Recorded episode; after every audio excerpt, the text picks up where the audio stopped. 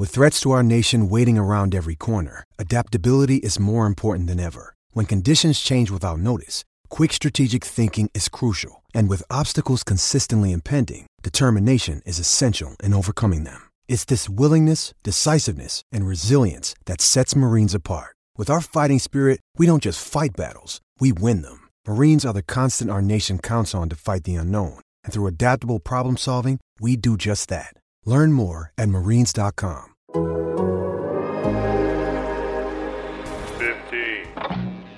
Here on Fantasy Baseball in 15, we'll see which Rockies have something to offer fantasy GMs.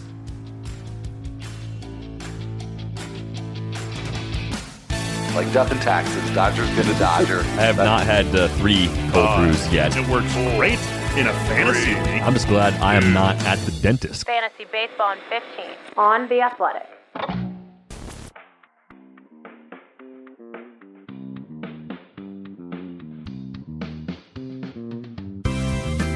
Welcome to Fantasy Baseball in 15 for Wednesday, February 17th. I'm Al Melchior, and with me here is Derek Van Riper and DVR. Fangraphs just recently published their um, their uh, postseason odds for 2021, and the Colorado Rockies, uh, like they said in Dumb and Dumber, uh, they're saying they have a chance, 0.1% chance. so uh, you know, there, there's something to uh, hang your hopes on, I guess. I think that counts as a, a nice thing to say about the Rockies these days. So good job. It's hard to do. It is. That is. So um, hopefully we'll have more reasons for optimism here. We've got Nick Groke with us. He is the Rockies beat writer for The Athletic, and we are just going to pepper him with all kinds of questions that are Rockies related. So, Nick, thanks so much for coming on and uh, helping us out with uh, our Rockies questions. Yeah, Phyllis, thank you. They do. The Rockies do have a better chance of reaching the playoffs than the Orioles. So there's that. they're not. Yeah, the, they- they're not. They're not at the bottom. That's right. Yeah, the, the Orioles do not have a chance, apparently. So, yeah, the, better to be 29th than 30th, I suppose. Um, you know, that would certainly be a, a higher percentage for the Rockies if they still had Nolan Arenado, but of course they no longer do. He is now uh, a St. Louis Cardinal. But on the other hand, you know, those of us who have been waiting for Garrett Hampson to arrive as a fantasy viable player, maybe there's reason for hope there. But of course, there's also Brendan Rodgers. So with that vacancy, which one of those two, if either perhaps, stands a chance to gain considerable playing time? Yeah, Brendan Rodgers is going to get a whole bunch of playing time. Um, probably very specifically at second base. I know he can play shortstop and he can play third base, but his spot is is going to be second base. Um, and you know the the reason for that instead of Garrett Hampson, Garrett Hampson just is a little too valuable to them with his versatility. He might get a lot of at bats, but it'll be everywhere. It'll be center field, uh, second base, maybe shortstop. It you know he he offers them too much defensively, uh, especially in the National League game, to stick him at one spot. Um, and now, like now's the time for Brendan Rodgers. Like he has to do it. Um, you know, and, and if they were looking for a door to open for him to give him a, a real chance, like they they they push that door open by trading Arenado. They need to move Ryan McMahon from second to third. So really, I mean, the, the time is now for Brendan Rodgers. He's going to get all kinds of he's going to get all kinds of uh, opportunity, and because they're not going to be good, um, you know, they don't have to worry about forcing patience with him. I think um, because you know it's not like their season's going to turn on whether or not he's he's hitting well uh, over a month. Uh, why not let him just go a little bit? So, yeah, Brendan Rodgers is going to go to a whole lot of a whole lot of opportunity this year. Uh, he hasn't made much of it in his small opportunity so far, but but uh, this will be a much more real chance for him. Well, that's that's really good to hear uh, in regards to Rodgers. And uh, over at first base, it seems like that's a little unclear at this point. Uh, the Rockies have brought C.J. Cron and Greg Bird aboard. Uh, I would think Cron would be the favorite, but how does that stack up, uh, particularly if Cron is healthy going into spring training? Yeah, I mean, you would you would think so uh, with CJ Cron because he hits home runs, and they they really lack for home runs. Weirdly, um, for a team that plays at Coors Field, but um, you know, coming out of last year and really just in, until last week, there's you know the the top of their the top of their depth chart at first base was Josh Fuentes, who um, Nolan Arenado's cousin across the diamond. He really he really just supplanted Daniel Murphy last year, really over the last month or so. Um, he was playing really well. Um, he was a much better defender than Daniel Murphy, uh, which helps a lot when you have Nolan Arenado across the diamond making wild plays and and and crazy crazy putouts. But he was hitting too, Josh Fuentes. He was making a lot of contact. He was getting on base, which they were desperate for at the moment. Um, not a lot of power, but he was getting on base a lot. But I think that they noticed that they they could really use more home runs at the corners. Um, and that's why they went out and, and signed uh, CJ Cron and, and Greg Bird. But those are minor league contracts. Like it's going to have to play out over spring. Um, it's tough to it's tough to determine sort of a depth chart there for the Rockies. I I think they're all sort of one one one A kind of right there, the three of them. Um, but like on paper, like you said, yeah, CJ Cron should. I mean, in a lot of ways, makes the most sense. Um, but he's also he's also not a mystery to them, but he's he's new to them. Uh, Josh Fuentes, they they know much more about. So uh, I think it's going to have to play out in spring, to be honest. All right. Well, uh, I'm going to ask you about another player. I, if I recall in the past, that you you weren't really that sanguine about, uh, but I want to revisit it because he had a pretty good 2020, and that's Raimel Tapia. And it would seem like he would profile to be the leadoff hitter. In fact, if I recall correctly, and, and Nick, tell me if I'm wrong. I think in your depth chart piece that you did have him as the leadoff hitter, uh, projected to be in that spot. Uh, do you think he'll continue to get on base enough to stay there? Yeah. Well, so you know, it's funny. Uh, the the Rockies owner, his name is Dick Monfort, has said very little really this offseason. Um, he he spoke after the Arenado trade to try to to try to explain that one away. Um, the only other time he sort of surfaced uh, over the winter was a letter to to season ticket holders, and he didn't mention Nolan. He you know he didn't. He only mentioned a couple of players. Um, and one of them was Raimel Tapia and how much he liked Raimel Tapia as a leadoff hitter. Um, you know, they shouldn't they shouldn't be. You know, I don't that I don't think it's that they're they're listening to their owner for um, lineup advice, but if he is saying it, it's filtered up to him that Raimel Tapia is almost certainly their leadoff hitter. Um, and yeah, he he made a good jump last year. He was he started to make a lot more contact, and it's just he's not exactly a traditional leadoff, although you would think so with his speed. Um, hits from the left side, but he he's not a real patient at bat necessarily, and um, they they found a lot of value in having Charlie Blackmon there uh, with the home run threat right at the top.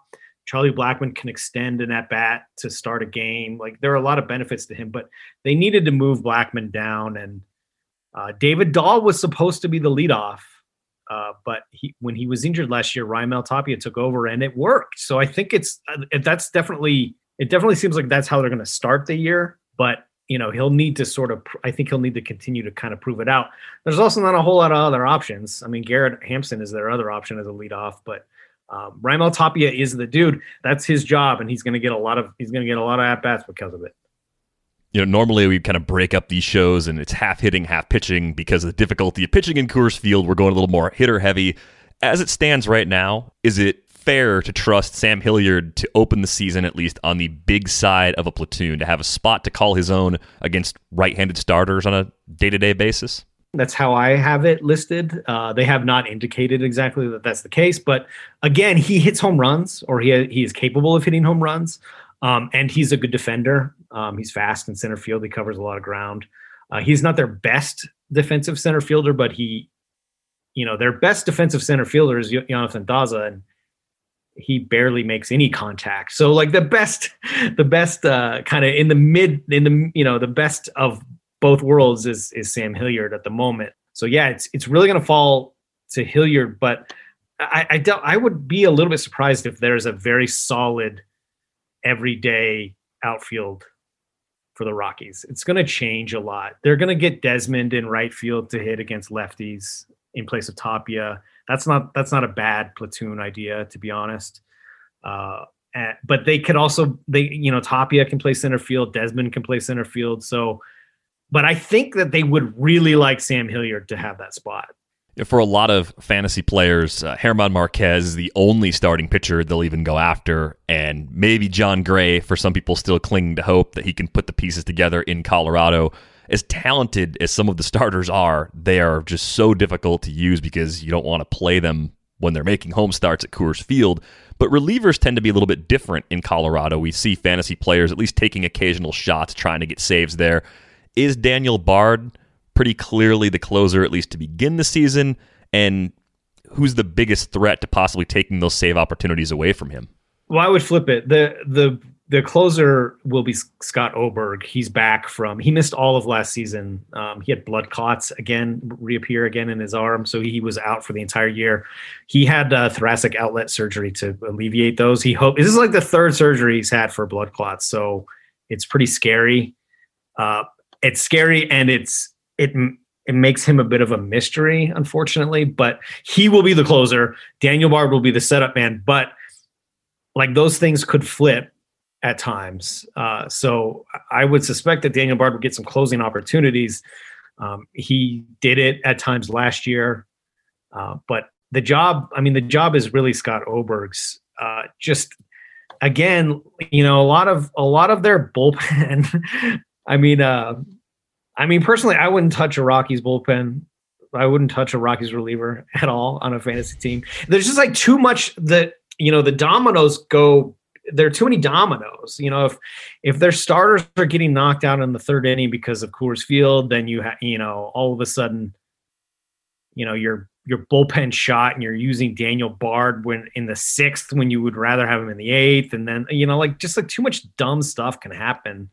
Um, when they were good, when they were good, they had it so that they were getting length from their starters, and everything fell into place with the bullpen, and it was and it works really well for them. But too much too much stuff can happen. Like it's it's just too wild a proposition. uh, but but to, it, it, you know, but but really, like the one guy that they would hold back in a game to save him for the, for the final inning would be Scott Oberg. All right, well, that's pretty interesting. Well, I do want to make sure that we uh, get to at least one prospect here. And it would seem like the prospect who maybe would have the best chance to make an impact this season would be Ryan Rolison. Did he make good progress last year uh, at the uh, at the alternate site? Yeah, they liked him at the alternate site, uh, and there was never really a chance that he was going to he was going to debut last year, even when they kind of could have needed him a little bit. He, it was just like a little too soon.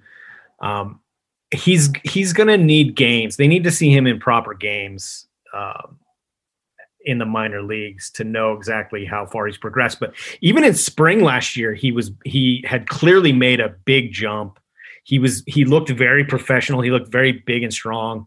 He did not look like a he didn't look like a child. He didn't look like a low minor league guy. He looked like a big you know like I know I know we sometimes make fun of like how a guy looks, but he looked like a big leaguer. He just sort of carried himself like a big leaguer, and they notice those kinds of things. Um, I would expect that he'll debut it this year at, at some point this year. And again, like you know, you know, you mentioned Jon Gray being kind of you know being some questions about him. There's also some questions about Austin Gomber in his first year in Colorado after the Arenado trade. There's definitely there's definitely room for starters to break through. Um, R- Rolison, I don't think is necessarily their number six at this point, but um, but he could he could very easily and very quickly jump up. Um, so yeah, like he is 100% somebody that I would keep an eye out for uh, as far as as far as a, like a prospect to break through. Colton Welker would be another one um, at one of the corner spots, first base or third base. But um, the there's a lot of there's a lot riding on Ryan Rolison though for this team going forward. All right. Well, you know, at the start here, we had asked you to uh, help us bring a little bit of optimism, and the rotation wasn't necessarily the place I was expecting to find that, but you know, you gave us a, an optimistic view for some, perhaps some breakout performances. So, uh, Nick, I really appreciate that. So, on that note, uh, we're going to wrap this up, this particular episode of Fantasy Baseball in 15. If you're enjoying this podcast on a platform that allows you to leave a rating and a review, we would greatly appreciate it if you take the time to do that. So, Nick Groke, thank you so much for uh, coming on with us. And like I said, leaving us with a good feeling about the Rockies. Yeah, no, thank you. Um, it's fun watching baseball one way or the other. Losing, winning. Sometimes it's more fun when it's winning, but it's fun one way or the other. So it'll be cool. Very true. And uh, we'll, we'll have it soon enough. So for Nick Groke and for Derek Van Riper, I'm Al Melchior, and we'll be right back here on Thursday.